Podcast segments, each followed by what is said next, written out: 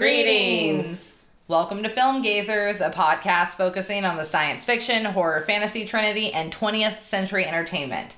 Uh, I'm Steph. I'm Jess. We're cousins slash besties. Join us as we reminisce, discuss, and review films from our childhood. Woohoo! Period. Period. welcome, welcome. Um, it's been a really, really exciting month, like past month for the podcast specifically. Mm-hmm. We beat a record for our most downloads in one month in April, like over 200 for a little tiny podcast such as ourselves. But humble. yeah, it's like a that's a big deal for us. So thank you. Thank you. Shout out to to Time Shifters podcast. They like made us a promo. Hello, that's like super fucking nice and generous.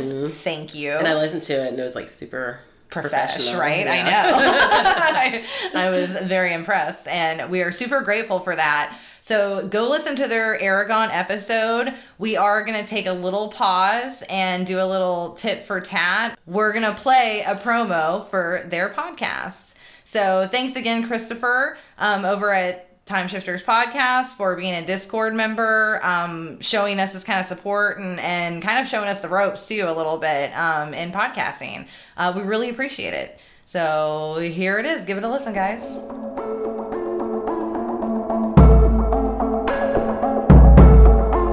We let things pile up in the DVR. We add them to our queues. We wait for the DVDs and Blu rays. We time shift. The Time Shifters Podcast sci fi, horror, fantasy, superheroes, comedy, action, film, television, maybe some not so current events. Find us on iTunes or at timeshifterspodcast.com. So thanks again. And um, we do recommend their show. They actually kind of have a similar format to ours a little bit too, which I thought was really cool. I was like, I feel like they're kind of like the guy version of us. right? That's awesome. Yeah, so that like again, that was a big announcement for us. Big shout outs. We're getting shout outs. Shout outs all around. I feel like we're exciting. it is. And uh we joined like with the Pod Nation um kind of thing on Twitter. So uh, I haven't been as active as I thought I was going to try to be on Twitter, like you are very much with the Discord. Real life is just getting, uh, yeah, real and intense for me um, with my day job and everything. So we're trying, but thank you for hanging in there with us. We also released our first mini-sode um, last week.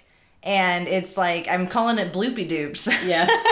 that was that was what I went with. The Bloopy Doops minisodes.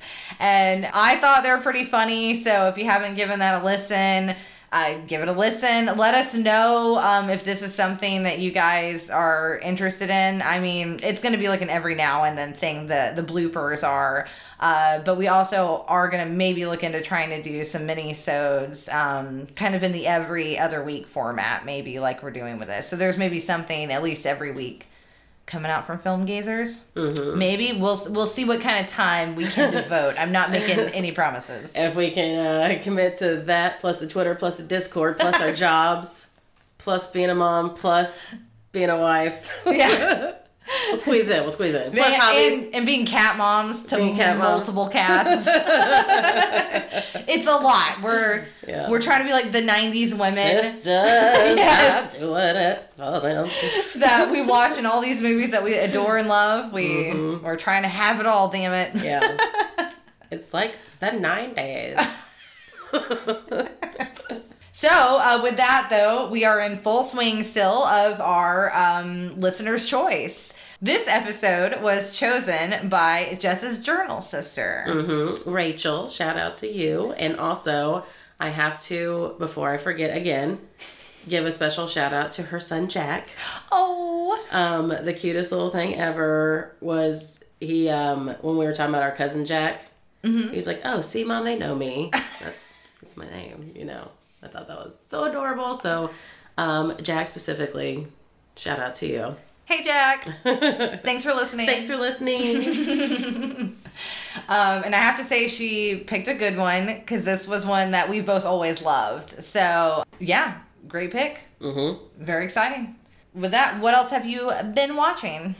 So last night, me and my mom watched um, "People We Hate at the Wedding" okay. Whoa. that had uh, Kirsten Bell, Kirsten, Kristen, Kristen Bell, I think it's Kristen Bell. Kristen Bell, I think so, yeah. who I love. Mm-hmm. Um, Who you love, but you don't know her name. I think she's super funny, and it had Allison Janney in it. hmm. Who is she? Beautiful. it was decent. Hmm. Yeah, it was. Uh, it was cute.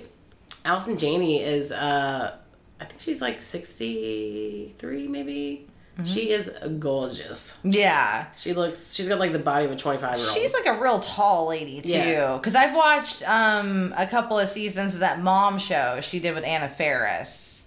okay. I don't think I watched. that. Oh, okay, yeah, and she was like funny in that. Um, I like Anna Faris. I feel like though the it was too sitcom sometimes, Yeah. like you know a little like too on the nose. Uh, but they both did like really well in it.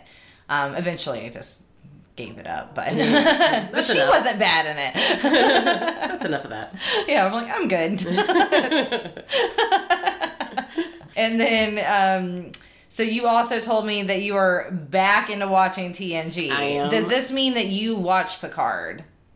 Have you watched the new season? No, I haven't watched. the Oh, season okay. I haven't either yet. So it's a big deal. I have a lot of pressure and a lot of people like who are like, "Have you fucking watched I it I know, yet?" but I don't think people understand. I have to be in the mood to watch something. Exactly, especially something. I can't force myself that to watch I know I'm gonna love, Yeah. and like I'm I like, have to well, I have the time to be right. Exactly, and the stars have to align a certain way, and I have to be in a perfect mood, so that way my experience will not be tainted Exactly. while I watch it. I don't know why that's that's not hard to understand. Right? I think for everyone else, yes, it is hard to understand. That might be just an us thing. well, you're missing out. or actually, I can't help it. I don't know what to say. My brain's like, no, don't don't ruin it. You're not ready. It's like I only I only want to watch like Lord of the Rings, and when I watch Lord of the Rings, I have to watch all three. I'm already committed. It's gonna be an all day event. That's so funny. Yeah, I have not watched it though yet either, and I I know the time is nigh. I have to start committing soon nigh. because the spoilers are gonna start coming out now that it's over. We uh, you might want to like yeah start trying to get in the mood.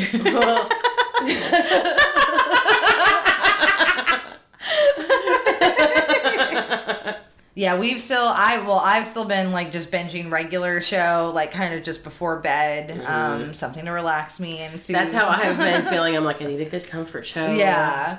Um, and then our dinner show, as I like to call it. Because we are very much the people that we eat dinner on our couch, like in front of the TV. Mm-hmm. Like, it's just my husband and I. Um, I feel like that's every millennial. I mean, yeah, probably. well, because we don't have kids, so I'm not gonna like, we're not gonna go sit at the fucking table. Like, That's for like sun, either like Sunday night, maybe. Yeah, yeah. Um, so we've been watching Demon Slayer still, and holy fuck, okay, I just finished we so we finally started the new new season and we finished the entertainment district arc. So if you listen to this and you also watch Demon Slayer, you know exactly what I'm talking about.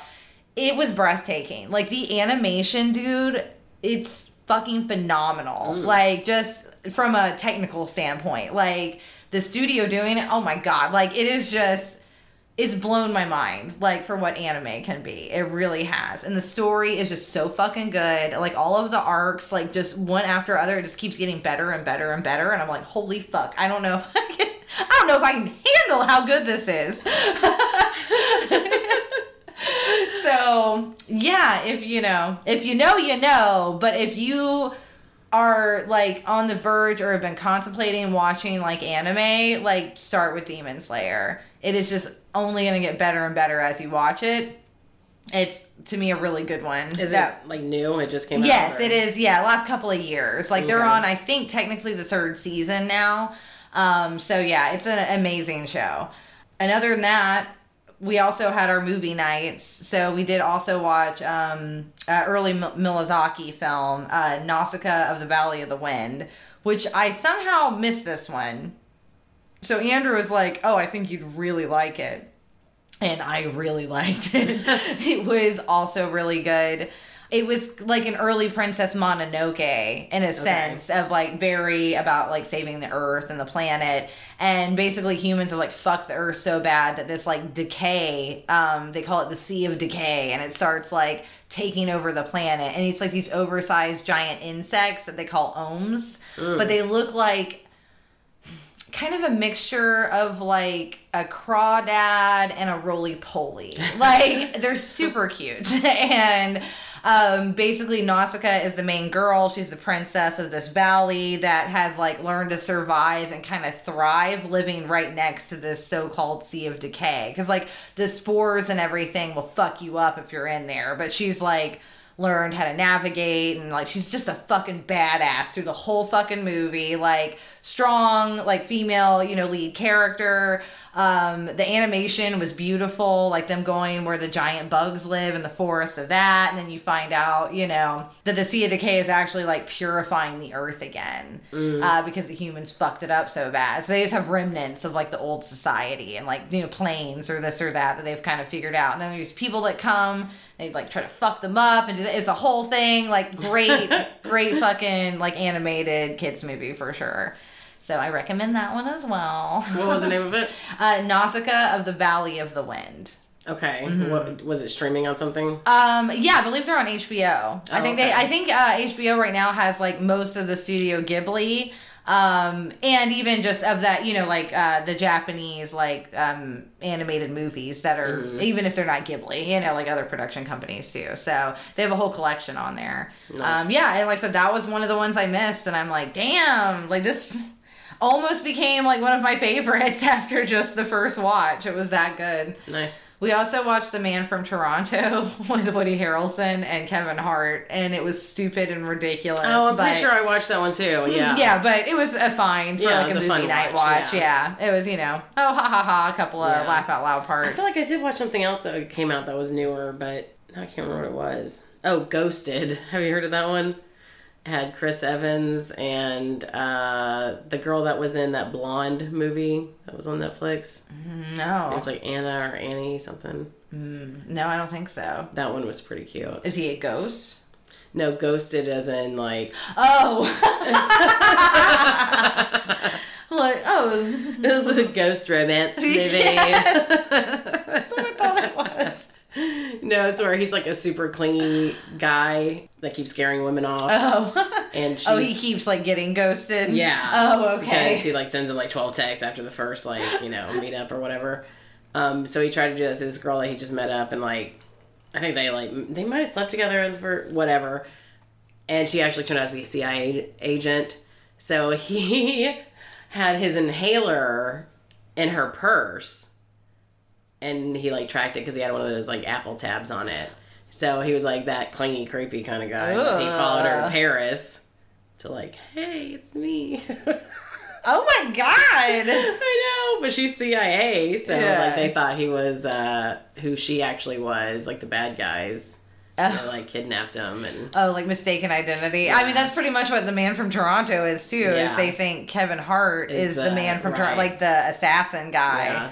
And it's really Woody Harrelson. But I like how even in the one I watched, like, oh, somehow the assassin he has a heart of gold. I know. and he feels sorry for little Kevin Hart. That's like almost how I felt. Like it was so cheesy, like and stupid, Poor little but Kevin Hart. like it was it was yeah it was stupid funny so yeah that's what we've been up to so let's do the damn thing uh, in this episode we watched 1991's fried green miners It was released December 27th, 1991. The running time is at uh, 136 minutes. So it is over two hours. Yes, how how long is that? 136 minutes. Two hours and like 13, 16 minutes? Yeah. Right? I didn't remember it being that long. It took me two days to watch it. I did knock it out last night, but I did have to pause it a couple of times to mm-hmm. take like a break. Yeah. I'm like, oh, I gotta get a drink. I gotta go potty. Like, I need an intermission. yeah. it was directed by Jon Avnet. Uh, the screenplay was by Fanny Flagg and Carol Sobieski, which I wonder any relation. To Leelee Sobieski. I mean, I feel like that wouldn't be a very common name in Hollywood specifically, but you never know. You never know. Uh, based on uh, the book Fried Green Tomatoes at the Whistle Stop Cafe by Fanny Flagg, Mm-hmm. which this is one where I haven't read the book either. So I think this might be next uh, on my reading list. I did read the book, oh, okay, good to know. but you know my memory. Oh. I remember enjoying it. I well, and the fun facts when we get there, I'll have. I did write down a few to talk about the differences between the book and the movie, so that might refresh your memory. Maybe. It was produced by Jon Avnet and Jordan Kerner. It was starring Kathy Bates, Jessica Tandy, Mary Stuart Masterson, Mary Louise Parker, and Cicely Tyson. Cinematography was Geoffrey Simpson. It was edited by Deborah Neal Fisher. Music by Thomas Newman. The budget was 11 million.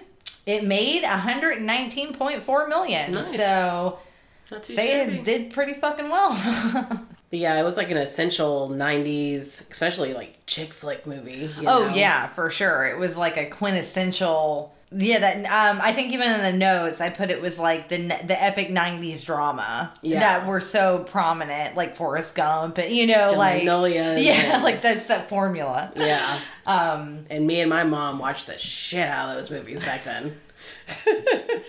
everyone did. yeah.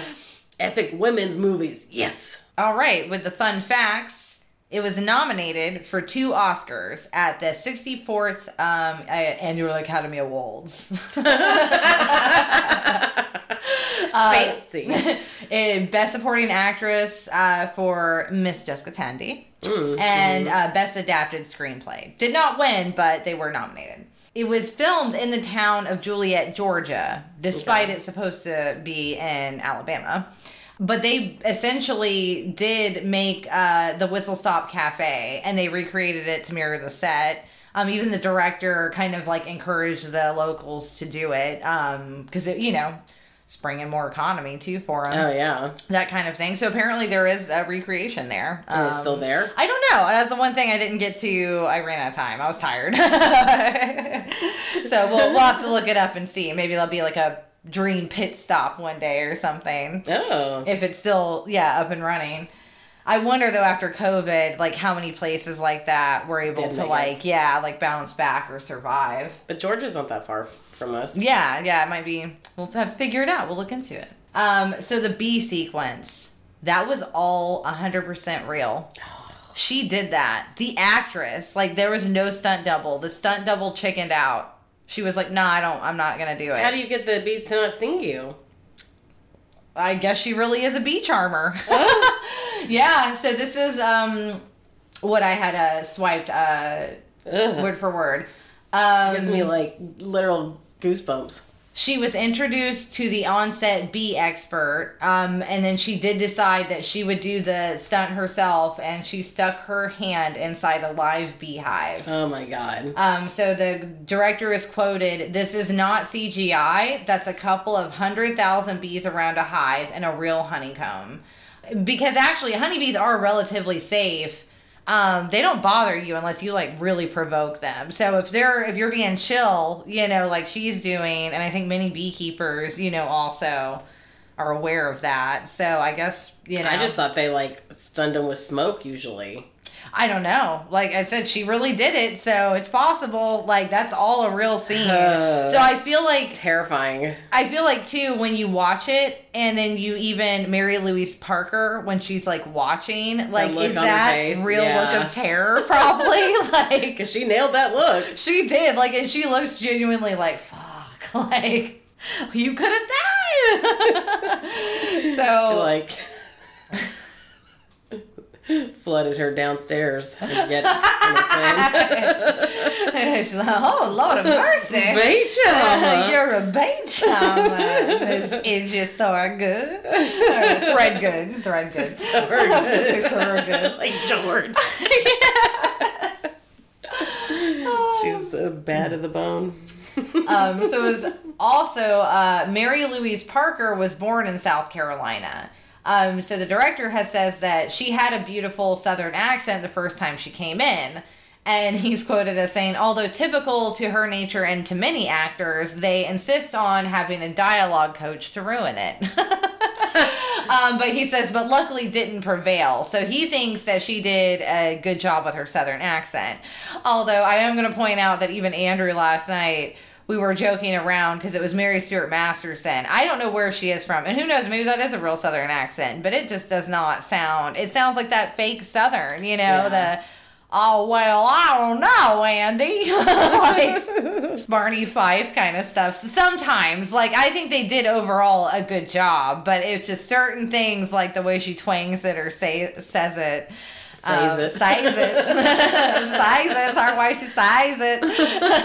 like, it just feels too put upon. Yeah. So, where the book differs is um contrary to the ending of the movie, Iggy is not Ninny. Like in the end of the movie, they make it seem almost like, oh, has Ninny been Iggy the whole time? A wink. Right. Like, right. but in the book, that wasn't the case at all. In the book, what? The Ninny was just Ninny. She was actually Was the, Iggy alive though? yeah, like Iggy was like whatever. Yeah, like um she was still a separate person. They were not the same person. Okay. It was not implied in any way that that's what happened. Um Ninny was actually married just to Iggy's older brother Cleo. Like so she's supposed to be Iggy's sister-in-law. Okay. I was Yeah. like, well, if she was so close to her, how come you never see her throughout the whole movie? right and then i guess it's also in the books i guess there's like a sequel book too and so iggy takes off for florida with another brother julian um, where for decades she runs a roadside stand um, in using her talents as a bee charmer like so she basically like goes and collects wild honey and stuff and in the book, while Flagg never like directly calls Ruth and Iggy um, lesbians, in the book it's very much like yes, they are a couple. You know, like they're falling in love. This is their love story. Like Yeah. there's no like it's just that's it. That is what it is. And it's even forefront that Iggy is like a lesbian hundred percent. Like again, it's not the term, but it's just it is what it is. Like this is the story. Right. Um, so that does differ because in the book they do. They like I mean, I'm sorry, in the movie it, it is like Best friends. best friends. It's the whole thing and it feels very like I mean, whitewashed, I guess, you know, for like lack of a better term, straight washed, you know, or Yeah, right. um yeah, yeah, straight wash. That's what we'll do. Cuz they left it open ended but then they don't, but then it's like very direct in that you can tell these two women are like Maybe they felt like at that time they couldn't be forefront about it anyway. In like and that is what I found reading, yeah, into this because So that's they what try to make it like, oh, the best friends. Wink, wink. that's exactly right, of like a hush, hush, best friends. Best French. and that was what their fear was too, because it is a movie that was kind of directed, also, let's be honest, to like a Southern audience. Mm-hmm. So during that time, um, I, I read a really good article on uh, BuzzFeed, and it was like, yes, um, like Fried Green Tomatoes is a lesbian movie, like, and, and why why it is and why it's good, and and all of that, and um, and they do like there's like okay with a 2023 lens um or later uh, i don't know when the article was written 2020s maybe but um in a modern day lens it almost felt like like even in the 90s people were kind of like oh it's a cop out with the best friend line in the end and like you like just null and voided it and um still like erasing erasing the exposure you know of this group of people and lesbian love stories in general. But in the article they were like well also though if you look at the time like the AIDS epidemic was still like kind of it was 91 you know so it was still kind of going strong so there was already that like animosity that was going on with the gay community. So yeah it was just a very interesting read of them touching into that fact and that it's still though a wholesome lesbian love story, you know, at the end of the day. I mean, besides the murder, but but like in that sense, you know, it is very much a fact that at least I felt like in the movie there was no mistake that Iggy Iggy was and that she was Right. in love with Bruce. I do feel like that at least did come across and no one does does really dispute that. Yeah. So uh, yeah, so that's what I kind of found with the information. Yeah, but the like subtext of their relationship. I felt like they kind of left it open ended so you could take it how you wanted it. Yeah. you, know, you could kind of see what you wanted to see. Exactly. maybe like and at that. that era, it probably Yeah. made the most sense for that time. for Um, the rating too, because wasn't it like PG? I don't think it was PG. I think it was PG 13 at least. Really? Probably, yeah. Those were some of the little tidbits I got into. I'm glad though I did read that and what was happening in the book as well because when I was younger, like I always felt like Iggy, yeah, I was like, oh, okay, I think she's in love with Ruth, but I always felt like it was almost unrequited in the same sense because when I was young, I'm like, well, was Ruth in love with her too? Like, cause like in the movie, she's always going like, oh, maybe if I leave, you'll settle down and stuff like that. Right. So I was like, does Ruth like actually? Does Ruth know? like, Yeah, I think Ruth knows. yeah, no. I, now that this rewatch, I was like, oh, uh, I get it now. But you know, when you're young, I like didn't quite like understand. Like, oh, does Ruth not know? And like, doesn't realize that Iggy's in love with her. Like in that way, like you know, like oh, Right. is Ruth just oblivious? Like we're best friends. Like, because the way that they end it, you know, Jessica Tandy going like best friends. That's what life's about. Like, oh, that that scene pissed me off. I'm like, love? No, it's supposed to be love. That's what life's about. Yeah. Yeah, like they loved each other. It's fine. we can talk about it. Well, I thought she was kind of more referencing to her and uh, Kathy Bates too, though. That's true. Yeah, so it could be in uh, in that context, and then that's fine as well. But yeah, it did feel like that one scene though does feel like a cop out where it kind of is trying to like null and void their relationship. It, well, Iggy and. Ruth's relationship. All right, but with that, Jess is gonna take it away with the "You Go Go summary. On one of trapped housewife Evelyn Couch's Wednesday nursing home visits, she encounters Ninny Threadgoode, a colorful old woman who brightens Evelyn's outlook by sharing tales from her past. As Ninny recounts the exploits of her free spirited sister in law, Iggy, owner of a small Alabama cafe in the 1920s, and the bond Edgy shared with her friend Ruth, Evelyn gains the confidence to change her own life for the better. Fried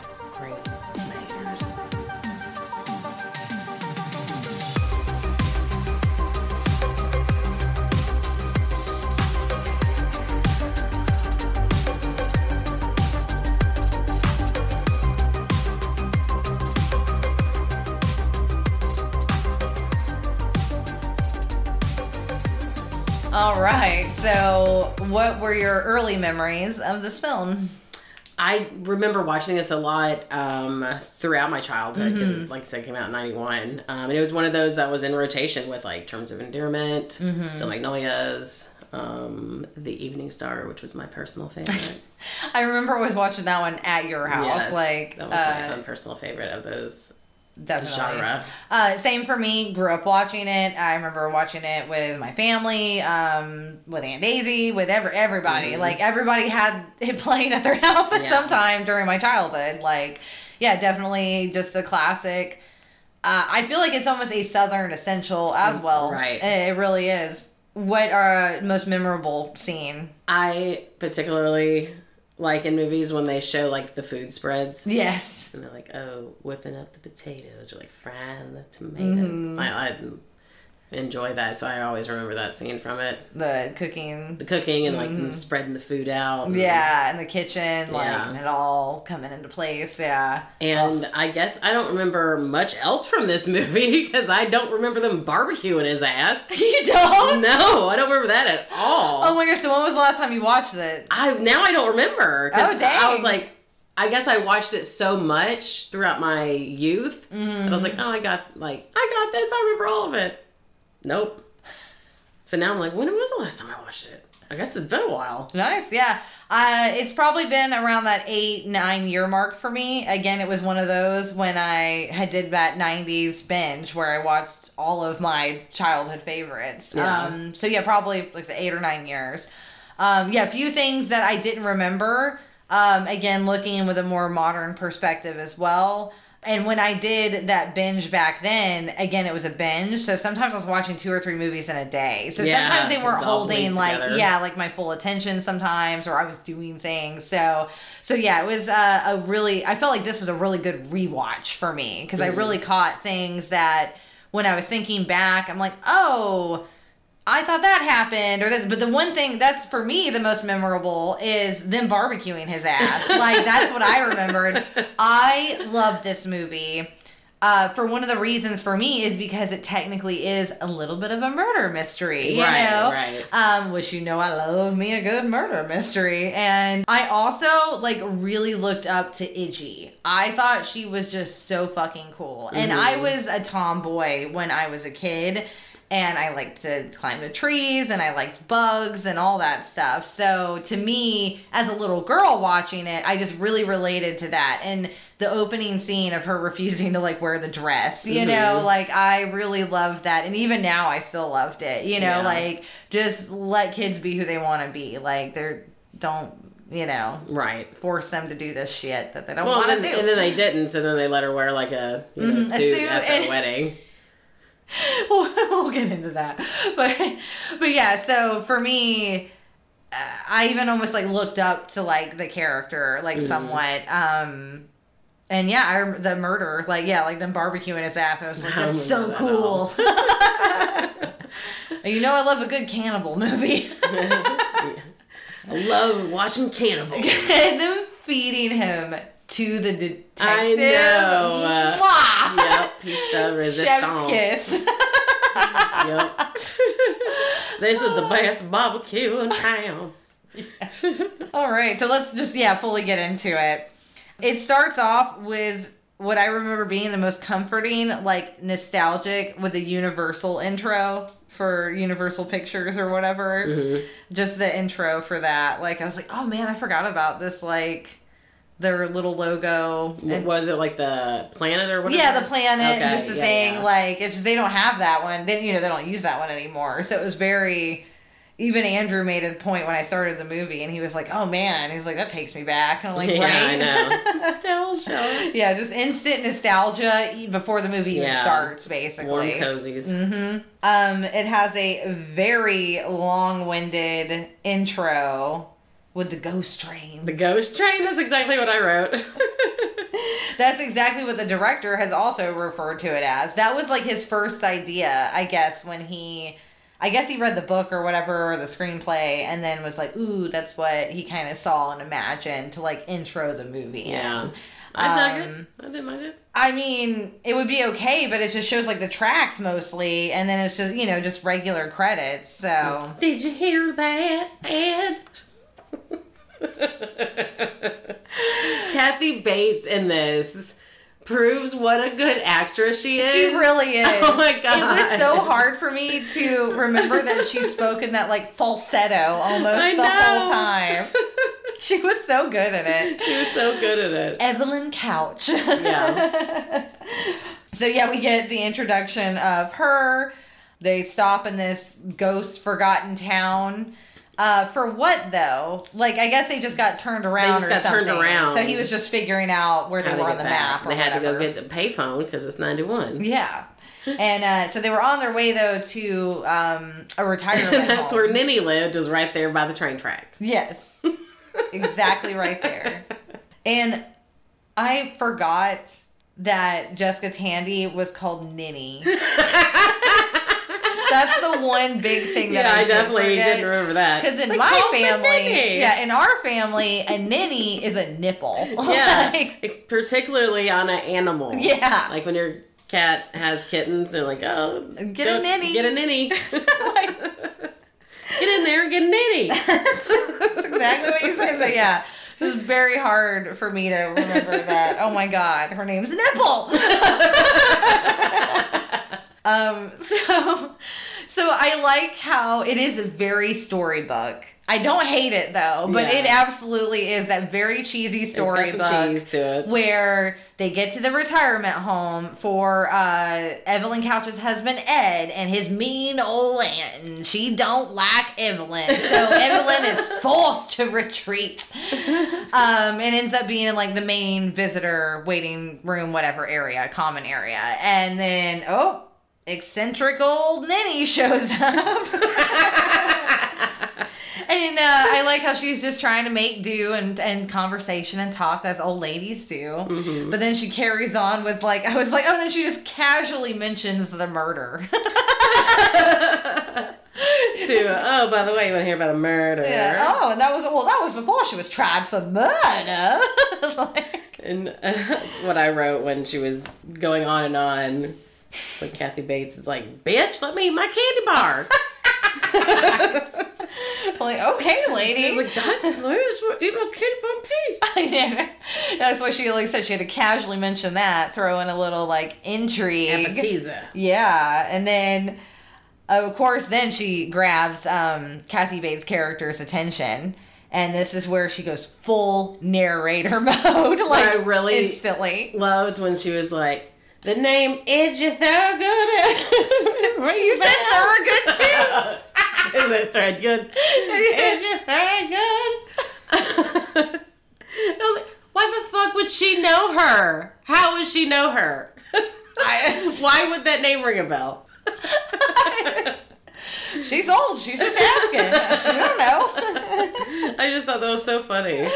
Oh, so yeah, so this is when we get into the intro scene of when Idgie and Ruth and Idgie's brother Buddy are younger and they are attending one of the older sisters, I guess, weddings. Um, and this is when she refused to put on the dress. So you're basically getting an introduction that Idgie is a stubborn, ornery, tomboy girl. Um, but I do like how she ends up being dressed like Dennis the Menace. Yes. Oh my gosh, that's exactly. she was just Dennis exactly the Menace. she looked Yeah, like, that yeah. was all it was. Uh, and this is where they establish like the early beginnings of Ruth and Idgie's um, relationship. Uh, Mm-hmm. Basically, Buddy was interested in Ruth. But they seem like Ruth is also interested in Buddy. Yeah. So then that just leads me to believe, okay, was that like that in the books? Is what I wondered because, like I said, the book seems to be very forefront remember. in the relationship. Um, when I looked into it, I do believe that that wasn't the case. Yeah, that um, she was with uh, she never dated Buddy, um, and she only met Idgie until the mom just reached out to her for the help. So that makes more sense in that respect. So I'm like, okay, like Ruth is a hundred. That is why I always never knew. I was like, was Ruth on board? With like being in love with Idgie, or was she more of like the platon? Like I said, it was like an unrequited love. Right. Um. So yeah, basically in the the book, no, that, you know, it wasn't the case at all. But in the movie, they had because that's why I think in the movie it adds a layer of weirdness because one, Idgie is so much younger looking Yes. than Ruth in it. So then I'm like, when they're older, I'm like, well, how old is fucking? That's exactly Ruth? what I wrote. Okay, I was like, so what is the like timetable? Yes, that was exactly like a good chunk of my notes from the beginning Yeah. ended up turning Okay, into that's what what I is it? said. So when her brother died, her brother was like sixteen. Maybe say? yeah, okay, maybe 16, 17. Okay, so So that means then Ruth like how probably much time had passed because Idgie looks at least sixteen. I'm assuming when she meets Ruth again. with the longer hair. Yeah. Yeah. So how old is she then? But she seems to be like drinking and Right. stuff and like and now granted it's the 20s. so I'm saying sixteen maybe. So yeah, maybe you're right. So maybe she is 16. So it's been at least ten, so it's been ten years. So Ruth has got to be like twenty six. so then maybe Idgie's like 23. So that would I guess make sense. Like she's that old? well, okay, well how They're old like three years difference. How old was Idgie in the during the wedding scene? I felt like she was like what seven, eight. oh, okay. I thought she was maybe like between ten and twelve. Okay, I don't know. It's hard. Yeah, see, it was hard to tell just because they had such a. di- They obviously had Mary Louise Parker as herself in that scene, but then Idgie was like young, yeah, yeah. Like so, I'm like, how old is this kid supposed to be? I guess if she was eight years older, and she was like, let's say ten, Yeah, and then when ten years later she's twenty and she's twenty eight, I guess that's not that weird. maybe, yeah. It just seems a little predatorial to me. I right, like yeah. so that's where I was just like, mm, But the then whole- again, they had shared trauma, so they bonded over that. I'm yeah. But again, I think too maybe it's just Mary Louise Parker was supposed to be maybe only like four. Yeah, maybe they were like fourteen to sixteen or something. Yeah, you know, and then that weren't as old would yeah. So maybe she's like four or five years older than her. But they just like the way it does like jump to it, and you're like, wait, how the fuck old are these people? Right. How long has it been? Yeah, like I was like, what is the timeline? I'm She so went, she went from eight to like twenty five. Yeah. exactly. So I'm like, I don't know. Um, and that is the formula of this movie, though. Very much is it is going to go between Evelyn Couch and the older Ninny Threadgoode, uh, telling the stories in the retirement homes, and it's supposed to be in the present, which at that time was ninety Um, and then it goes back into the 1920s. But now watching it during this time, that also made me realize watching this movie is it's always going to be actually a movie regarding two time periods. Um, because 91 obviously doesn't exist anymore, and neither does that era. So it was kind of like Two time capsules. yeah, it was a fun watch last night because it was like watching two time capsules, absolutely. So uh, yeah, so now you kind of have that almost layer as well uh, when talking and kind of discussing Time this movie, inception. right? so yeah, just Jessica Tandy does full narrator mode throughout this uh, movie. Uh, she did just get over like having chemo and stuff when she filmed this. Really? Yeah, she was wearing a wig throughout it. She had no hair. Like Wow. she had like gone through some intense chemo from cancer and stuff. Um, so good on her. She was good at it. She did really good, yeah. We get the introduction when she's giving the first uh like and then oh the whistle stop cafe you know like Yeah. or the town and everything you get to know the townspeople throughout um the main townspeople you need to know throughout the movie though are the sheriff and then um Sipsy and Big George. Those Mm-hmm. are kind of like the major players and uh old Smokey the homeless guy. uh that's going to be and kind Frank of Bennett. Oh well, and Frank Bennett, of course, yeah. But those are the major players for the past characters. Um, and in the modern, it pretty much is just Ed and Evelyn and Ninny, I guess. And really, Ed, oh man, he's a piece of shit. I know. he's a I real piece of shit. he's a real piece of shit. And even in the end, yeah. like he's still like a piece of shit So, in my opinion. Yeah, I still don't like him. So it does feel like while you get to see Kathy Bates' Evelyn character progress and she like finds her voice and And betters herself. uh, betters herself and and learns how to like speak up and say what she feels and not have that southern politeness you know Right. that like they really do a good job of showing her like that in the beginning. But yeah ed is a piece of shit. Like i wish they would have ended it with her leaving ed like being like nah ed you're kicked out and then he's gonna come live with me. I like it better that she just was like, no, I'm doing it anyway. right. Just like I'm making my own money now, so. Yeah i'm gonna do what i'm gonna do. Yeah. Also, apparently, in some of the other books, like she uh, goes from selling Mary Kay to, to Cadillacs. And she Oh. starts making like real good money too. So I was Nice. like, oh, I like that. Go Evelyn. and I like how they are showing Evelyn and all of her like self help things. And she's like, oh, I'm taking these classes to save our marriage. And that was what's fucked up too in the beginning because it's like, well, only you're doing it. Like that's Oh, not yeah, gonna- he you ain't know, doing like, shit. Like He's he not even never aware. exactly like ever. Uh, but we get that cellophane scene, and I love that because like, oh, and when she even asks him in her daydream, she's doing it. And he's like, "Oh, are you crazy? Neighbors are gonna I see." know. That's what in her daydream. Because at first I was like, wait, is that a memory? Like, did that actually happen? Yeah. And then I'm like, okay, no, that's But not. then when she actually to, asks to him, remember, her, like to imagine herself wearing cellophane like that. When I would imagine, like, what if I was dressed in cellophane? It would not be an elaborate thing with like a fucking shawl, like a cellophane shawl and gloves. Because she wants to be elegant. Eleganza, extravaganza.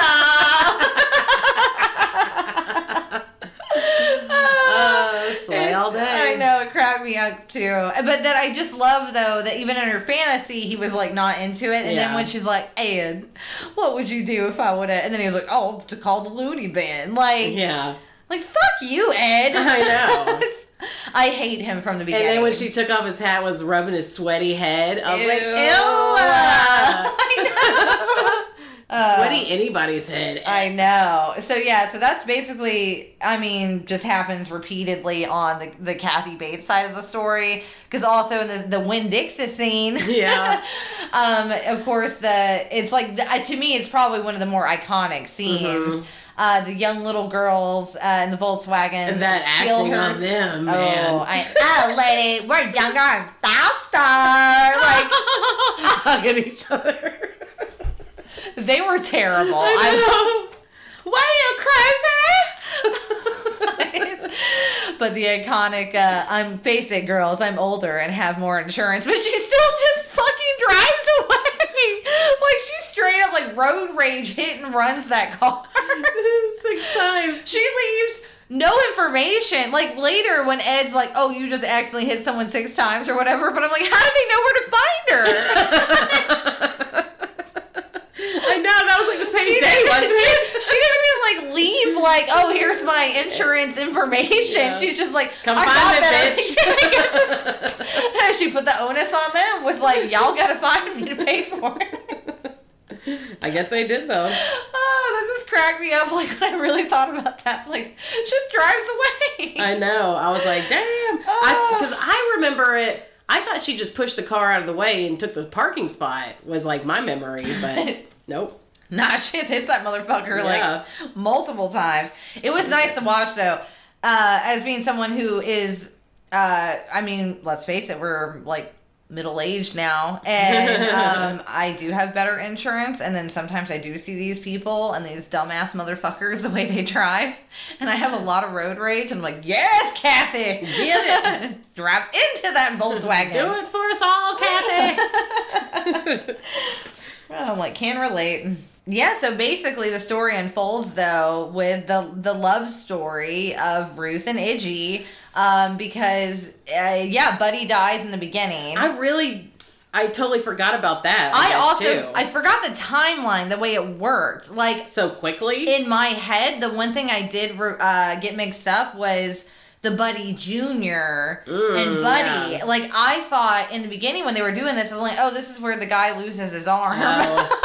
and I had just because they were Buddy and Buddy Junior, I like Yeah. totally got it mixed up. So yeah, I was surprised that that scene was like the opening scene almost Yeah. of like when they were when she's a kid and all of that, and then so Idgie goes feral essentially. Sparrow, she retreats into the woods. Yes, that's what they that's what they say. Like she retreats to the woods. So she's just been like hanging out with like the river folk, Yeah. I guess, or the river club or something. camp or whatever. Um, The river, it, it was called the River Club, wasn't it? the river it? club, yeah. Hanging out at the bar, essentially. Yeah, just uh, the bar people, I guess, the bar flies. And she's like calling the reverend a snake. Yeah. Being Like, a general, "Oh." um, Riff a raff. yeah, riffraff, hooligan, ragamuffin, what what have you. And the mother calls in Ruth to be like, I need a lady to knock some sense into Idgie. This is where though I'm like, is it really a good idea to bring the girl who technically I feel like Idgie would be like, it's your fault he's Yeah, because he was looking for or your trying to get your hat. hat. Your fancy lady hat. um, Then the whole buddy, I'm like, why the fuck do they? I'd be like, nobody go to the trains. If you go to the trains, I'll beat your ass. right? Obviously, it's not safe. It is totally not safe. Like that's twice in like a generation. Yeah. That's excessive, and they got the same name. This family is cursed. It's cursed. I know. Like, do not name Stay away from these trains. Nah, they're all about playing on those train tracks. Like, what you- I mean, I get it. Uh, up in Georgia, where I would go as a kid, we you would, went straight to the train we would walk straight down to the train tracks. it's, it's a magnet for children. Yeah, go down the left and we put like a penny on the track and wait for the train and like, oh, it flattened the penny. Oh man. So yeah, so this is the yeah where you get the the coming of age almost love story between uh, Ruth and Idgie a little bit. They have a magical, amazing summer together, feeding the poor by you know hopping on the train and throwing the canned goods out, and, Canned goods to like four year olds as they're running. like chunking I was it like, that seems unsafe. I know, like this seems so dangerous. Someone might get a concussion. Yeah. Um, Kill somebody. But they do. And so basically, too, Ruth is supposed to be influencing Idgie, but it ends up the opposite happens is Idgie ends up influencing She Ruth. the pants right off of her. Yeah, she does. Um and they even have a nice like romantic scene by the river and that's though where ruth is like oh well i'm gonna be uh, even doing what i'm supposed to be doing and i'm getting married um, when the summer's over and even Idgie's like oh you're getting like married fuck Fuck. I know. Um, so yeah, so basically, and then Ruth does that. She goes and leaves and gets married. But this is where I'm also wondering because they talk about Ruth being the preacher's daughter, But not that one. but not that one, I guess. Yeah, not that and then. And a lot of the synopsises and like like I said, I read some of these articles and stuff. They kind of mention that oh well, Ruth is obligated to marry Frank Bennett because he's gonna take her and her mom in. that's okay. That, So, but I was like, why would her mom need to be taken in if her dad's a fucking preacher? Like, why wouldn't? dead. Why wouldn't it? No, because later they even say like, oh, when. Uh, when Frank comes to steal the baby and Ruth was out of town, it's supposed to be Ruth was out of town because she was doing one of her father's Revival? revival, preacher things or something. no, So, no, like- I thought she was with this preacher. Oh, I thought they said her father. Maybe that's what it was. But either way, it sounded like I was like, why does her mom need to be taken care of when it sounded like her dad was still alive? And why would her mom be okay with like some guy beating, beating on her, her daughter? just so they could live somewhere? Because we Yeah. like, oh, they would have been homeless if blah blah blah. But I'm like, really? I'm pretty sure the uh, Threadgoodes. right? Is Yeah, taken- yeah, would have maybe taken them them in, or or the actual preacher would have like maybe pro- helped provide for them something. I don't know. It just seemed really weird. And then also because they were living in Alabama, and then Frank Bennett takes them to Valdosta, Georgia. And then even when he comes, he's the one who brings in the Klan members. Right. So even all those Klan people are supposed to be from Valdosta. Yeah. So that also confused me because I'm like, what ties did Ruth have to Frank and Valdosta then? Because he was in their town when she was like, because remember he even like meets Idgie and he's like, well, aren't you fine looking? Well, you know, like whatever. He kind of like hits on her. And so I'm like, what the fuck was he doing in this Alabama town to anyway? with. Yeah, like why was he there to begin with? Who did he know? Why did Idgie know him or how did she know him? To even remotely to be marrying him. Like they don't really ever explain You that. Yeah, oh yeah, meet Ruth. That's what I meant. I'm sorry. Oh, it's probably like through their family or something. I I'm guess, sure. yeah. It's just they never it never like quite made sense to me in that respect. The man when, when she said the man I'm supposed to marry, I assumed like it was arranged, basically. I for- guess so. Yeah. I I mean, that would make sense then. But just because I'm like, well, he was in town then, but then later, and the sheriff and everything, like, oh, we don't recognize you. You're not from here. Like, Oh, well, you know, maybe get the wasn't. fuck out. Yeah. So it's just weird, like the dynamics. I didn't quite Yeah. understand, like, Frank Bennett and his connection of why he was connected in any way or was able to marry Bruce at that. Yeah, because where did Ruth live before she went with Frank Bennett? I thought she lived in town. That was the thing. Why else was she? Because she was around Buddy all the time. But I think she was only there for the summer, even then. Oh, okay. So, oh, so maybe they were from Valdosta or something, and she just came in for relative. Maybe you're right. Maybe that was like the, where they were in Alabama was uh where they would come visit family during the summers. I mean, I guess that would make sense. Yeah. I just feel like they're not very clear on that. Right. so I'm like, fuck this Frank Bennett. Nobody ain't nobody know him. right. Ain't nobody know him. Well, and then too. So yeah, so she goes off. She gets married. She does her duty, and then. Little creeper, she goes all the way to Valdosta. Idgie does To to watch like her move watch in. her being taken, moving in, and that house is shitty as fuck. Yeah. Like they're like, "Oh, what a nice house you got here." I'm like, "Is it? Is it? It looks haunted. I mean, exactly. Even for 1920s, I don't think that was a nice house. Exactly. It looks a little like uh, rambling, shambling. Yeah. So Idgie uh, basically doesn't speak to her for years and years and years, um, and does her ruffian lifestyle. Mm-hmm. Gambling, smoking, and drinking. Mm-hmm. And then it turns out that Ruth has been getting beaten this whole time. Yeah. um, another great scene. I feel like almost every scene between them is iconic. Of like when Idgie comes to rescue Ruth, like another like perfect scene in this movie of how stubborn and she brings her dudes with her, you know, Right, like her she's got her up. back up and like when he pushes her down those fucking stairs, I totally forgot about that scene. Like just whoa, Right. and like fucking down. right on her stomach too. Like I see. I thought she. I. Well, I was like, oh damn, did she lose a baby? That's what Like, I, couldn't was wondering. Yeah, because I was like, oh, does it turn out that that baby's not even Frank's? Like, but I'm like, oh no, it, she just didn't miscarry, I guess, from it. Um. So yeah, so we get the story of that, and she comes back to live in Alabama. Yada yada. Uh. so when we get to though, like, so this is when the whole time this story has been unfolding, and then we're going back into the Evelyn and um, Ninny scenes. and then this is when you also get tidbits of uh, Ninny's background uh, with her and Cleo, and that she was like, oh, and she even goes into the whole thing about Albert and like her son. Oh man, that got me in the feels. yeah, that was night. a really sad story.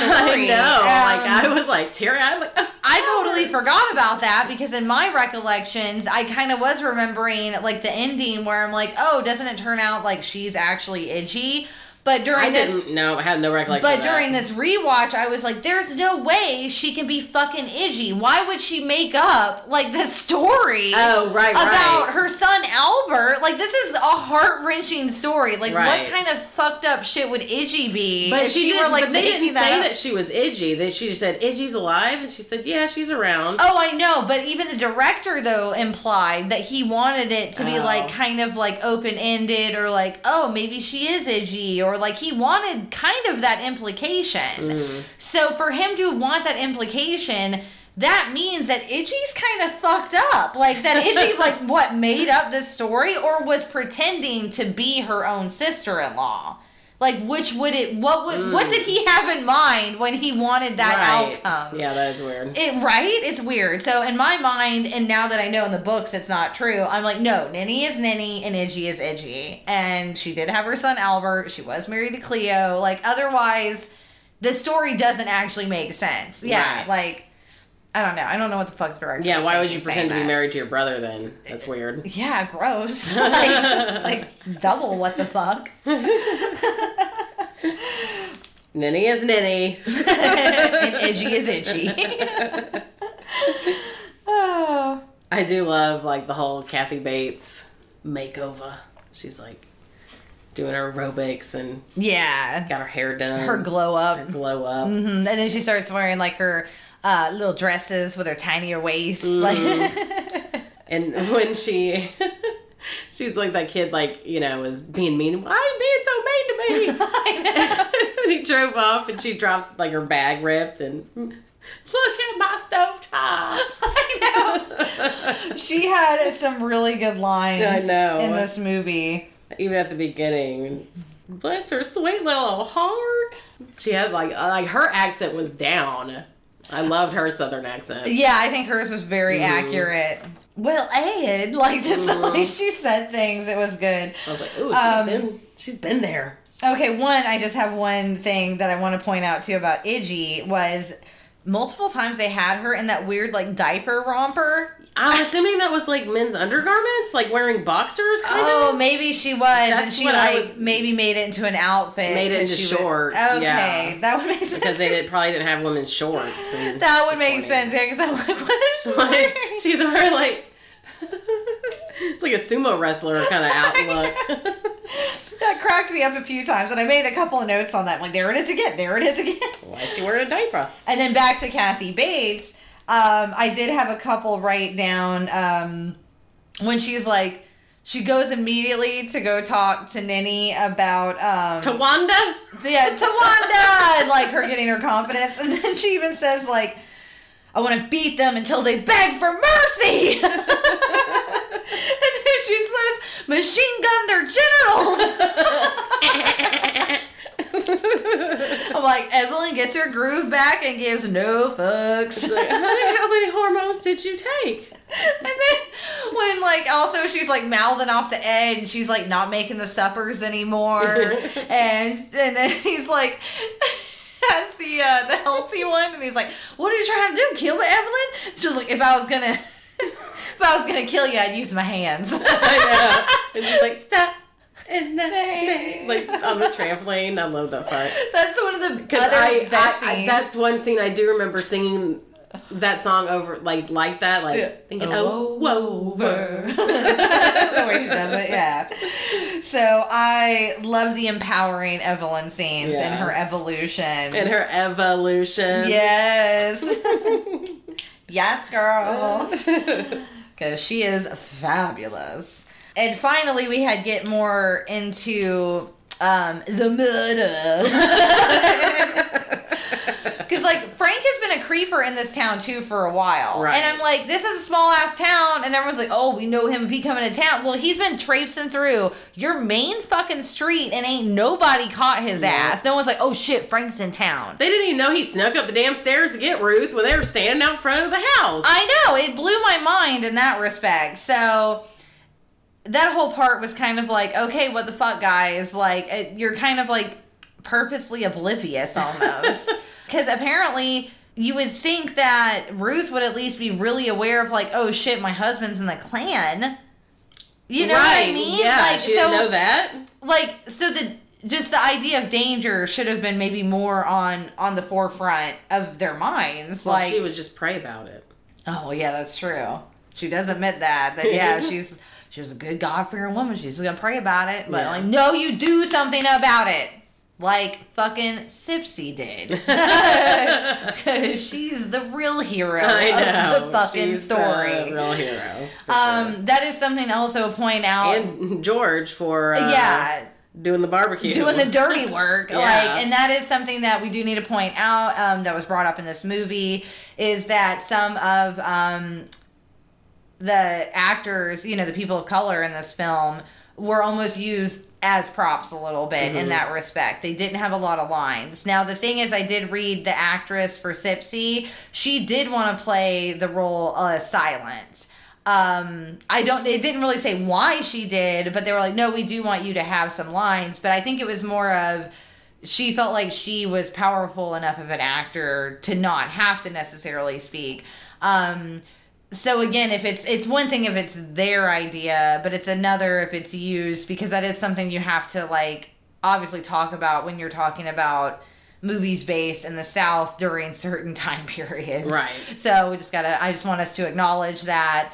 And um, big george should have had more dialogue in that respect i feel like. But i think too they were trying to show that yeah they were cool with the the white people who were cool with them but that you know people of color still had to behave a certain way you know when they're around other white people To be you know? safe. yeah to be Yeah. safe. Like and that was a thing. It was kind of sometimes you have And, to like- also acknowledge it was for their own safety. Um, so if you're going to be accurate maybe in a film you do have to portray the actors possibly like that you know? But this movie also i remember watching as a kid was uh, a big deal for that too of showing you know what i mean? Like the racism that existed Mhm, in still the in the South, communities yeah. in the south. And then too you find out because it is like at first you're like ugh it's troublesome if it is like Idgie killed him and the you know you're making the black people like cover it up for Right, you because you're the white lady or Right, something. 'cause you know you'll get away with it yeah something. yeah because you would be directly putting them at risk. So then you at least you do find out okay it was Sipsy who who killed the guy and Idgie is helping them cover it up. So okay, cool. You know, like at least it was that and not like a horrible stereotype that so many things did happen of white women blaming like Right. a black person for their crime or misdeed or whatever.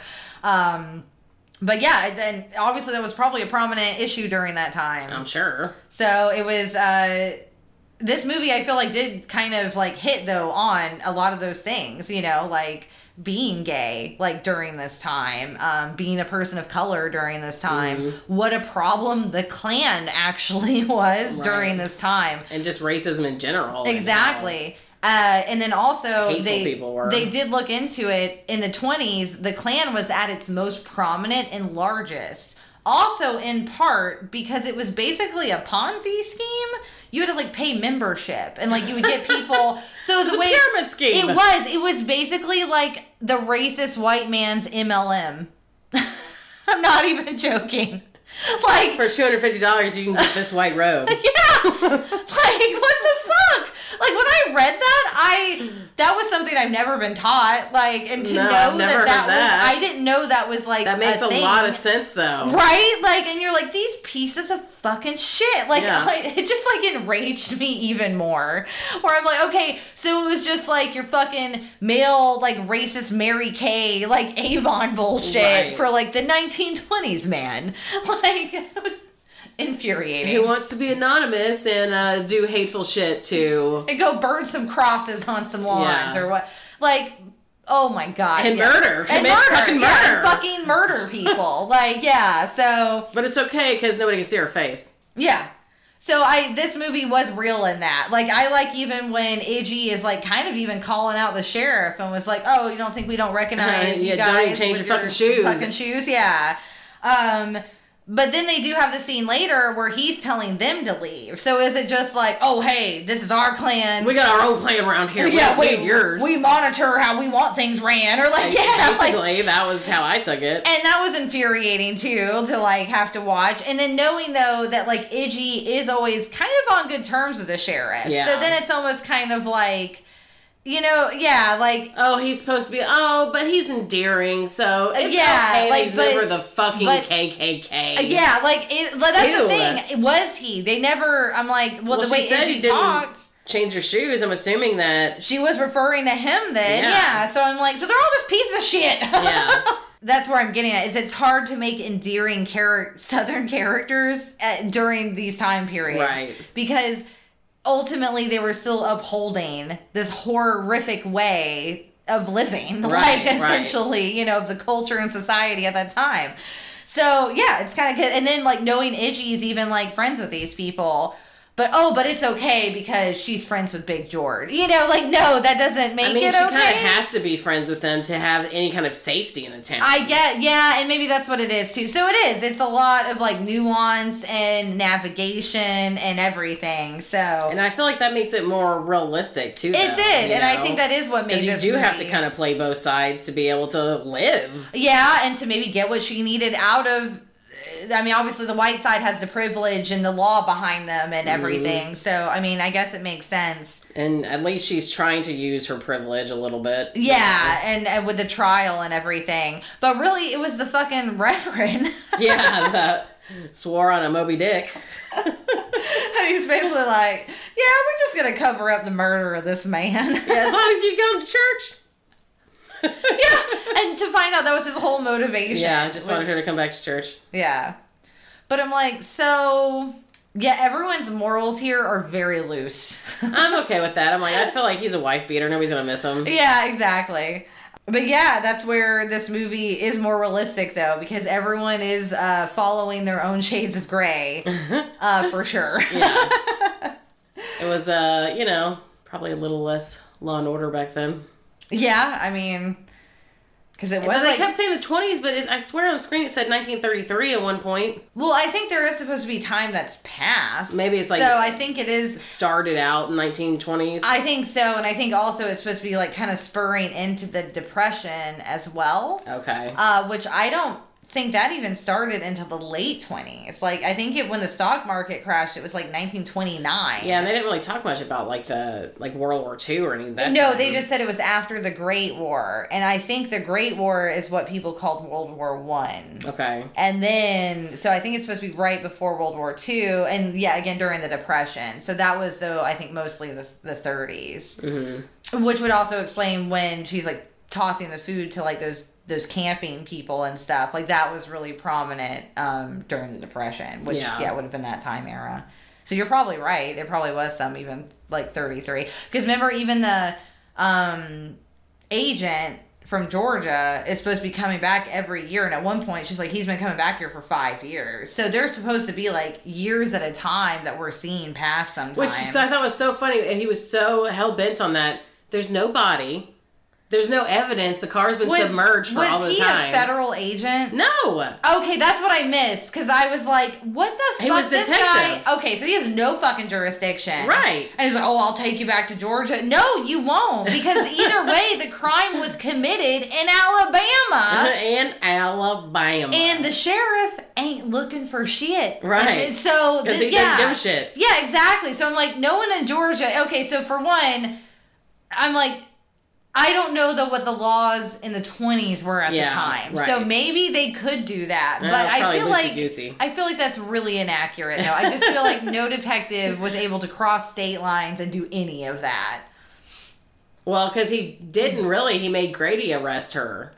Oh, that's true. So maybe he did just take the right channels or whatever. But either way, he was like, "Oh, well, we're going to like take you to Georgia."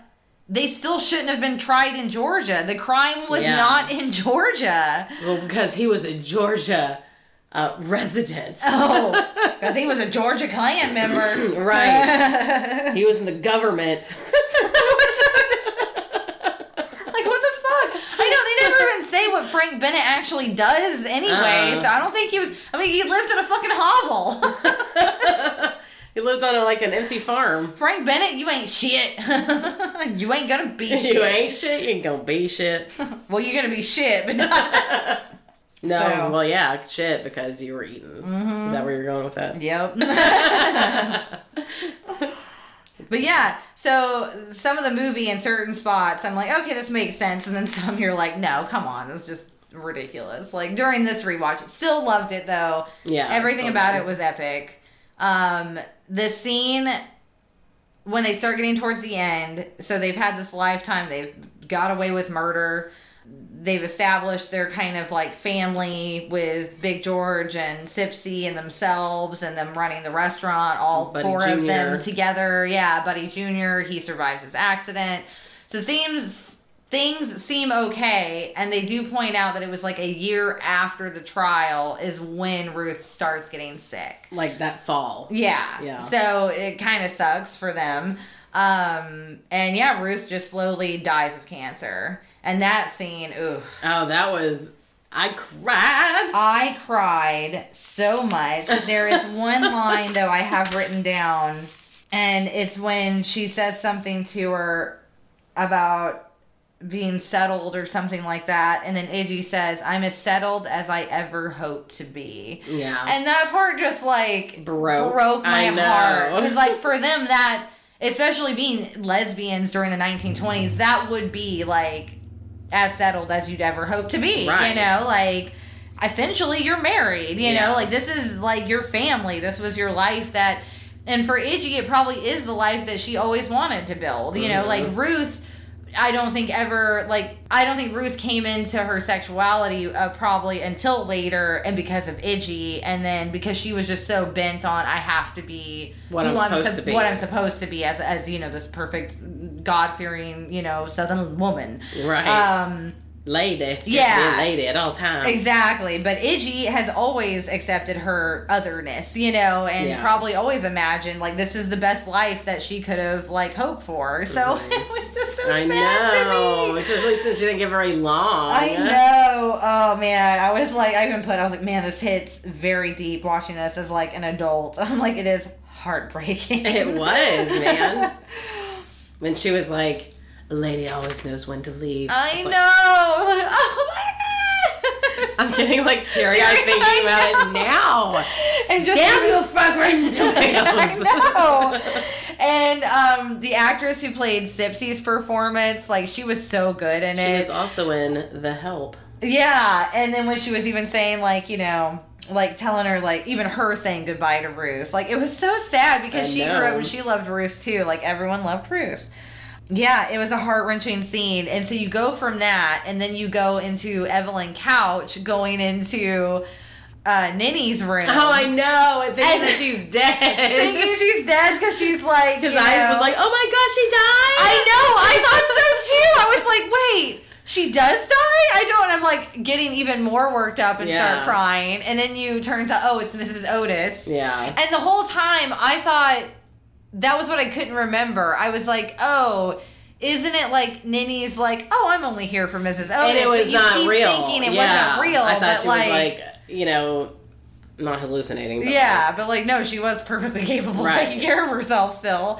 But then that makes it all the more fucked up that no one told her. Now I And- understand why Kathy Bates may not have because she, I think, really did assume, no, she lives in this retirement Right, home. right. She's not gonna go home. But the other lady, Mrs. Otis's daughter, daughter, should have told her. yeah, because she was like, well, I don't want to break her heart. Well, if your mom dies and she Why didn't nobody told her that that was like in danger of happening? Her house being condemned. right? How was her house condemned? Or And was how were she? they allowed to just tear it down without her permission? That's what I'm saying. If she owns everything, if she owns the property, right? your house can't be on your own property being condemned. Well, because all of those other shitty houses were around there and they were still intact. Why did you just tear down the one in the And entire her shitty town? shit intact.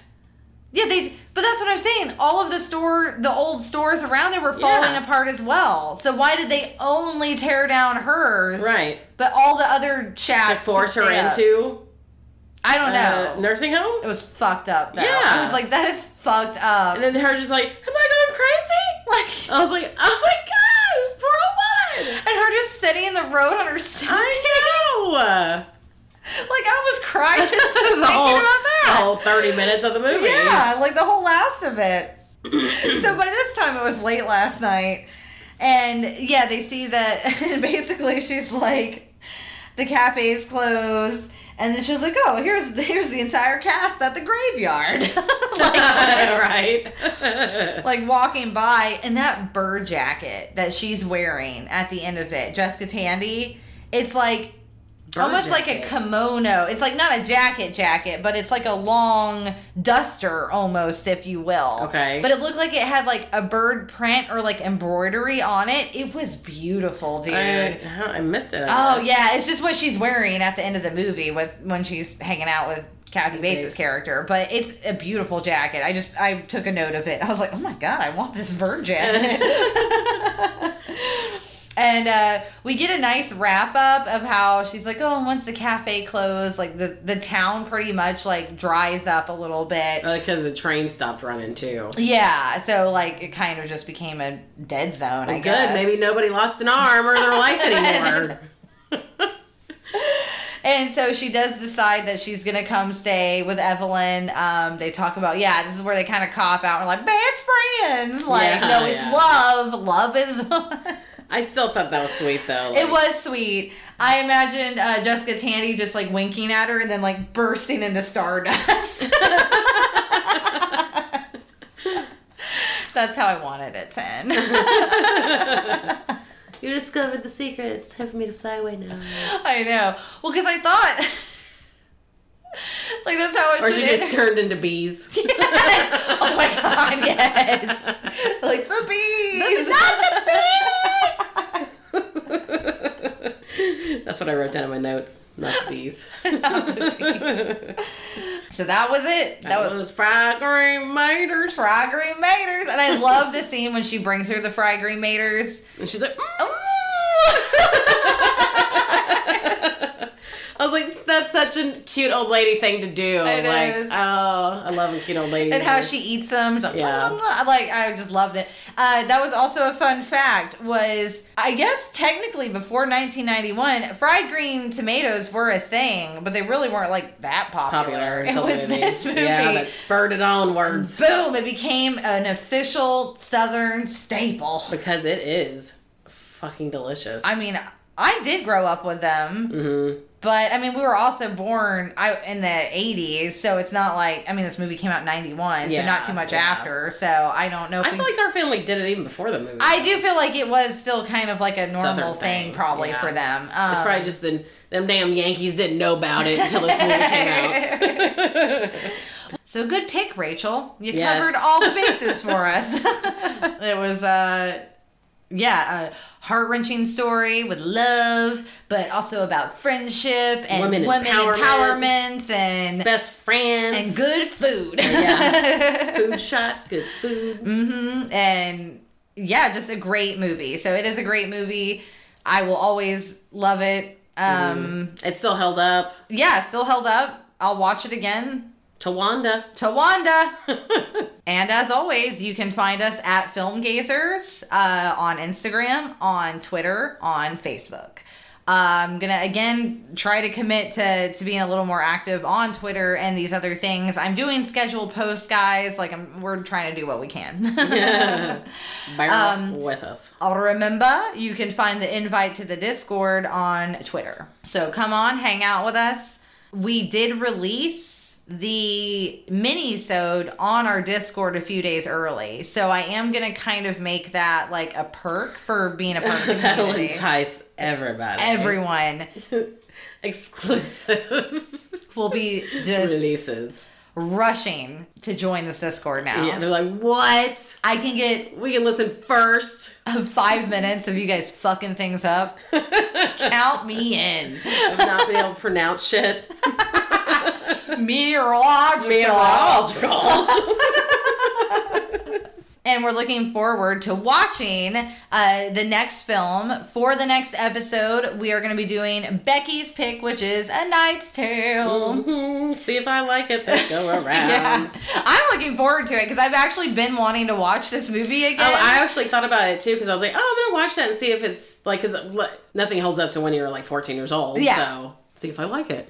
Right? So I was already planning on watching it anyway. Oh, well, there we go. Perfect. We both were wanting to watch, rewatch this movie. And I love Heath Ledger, so Yeah, I think, like I said, I see him again. I really think you're gonna like it more this go around for Mm-hmm. sure. Well, all right, all right. With that, uh, time to hit the dusted trail. until next time. Later, taters.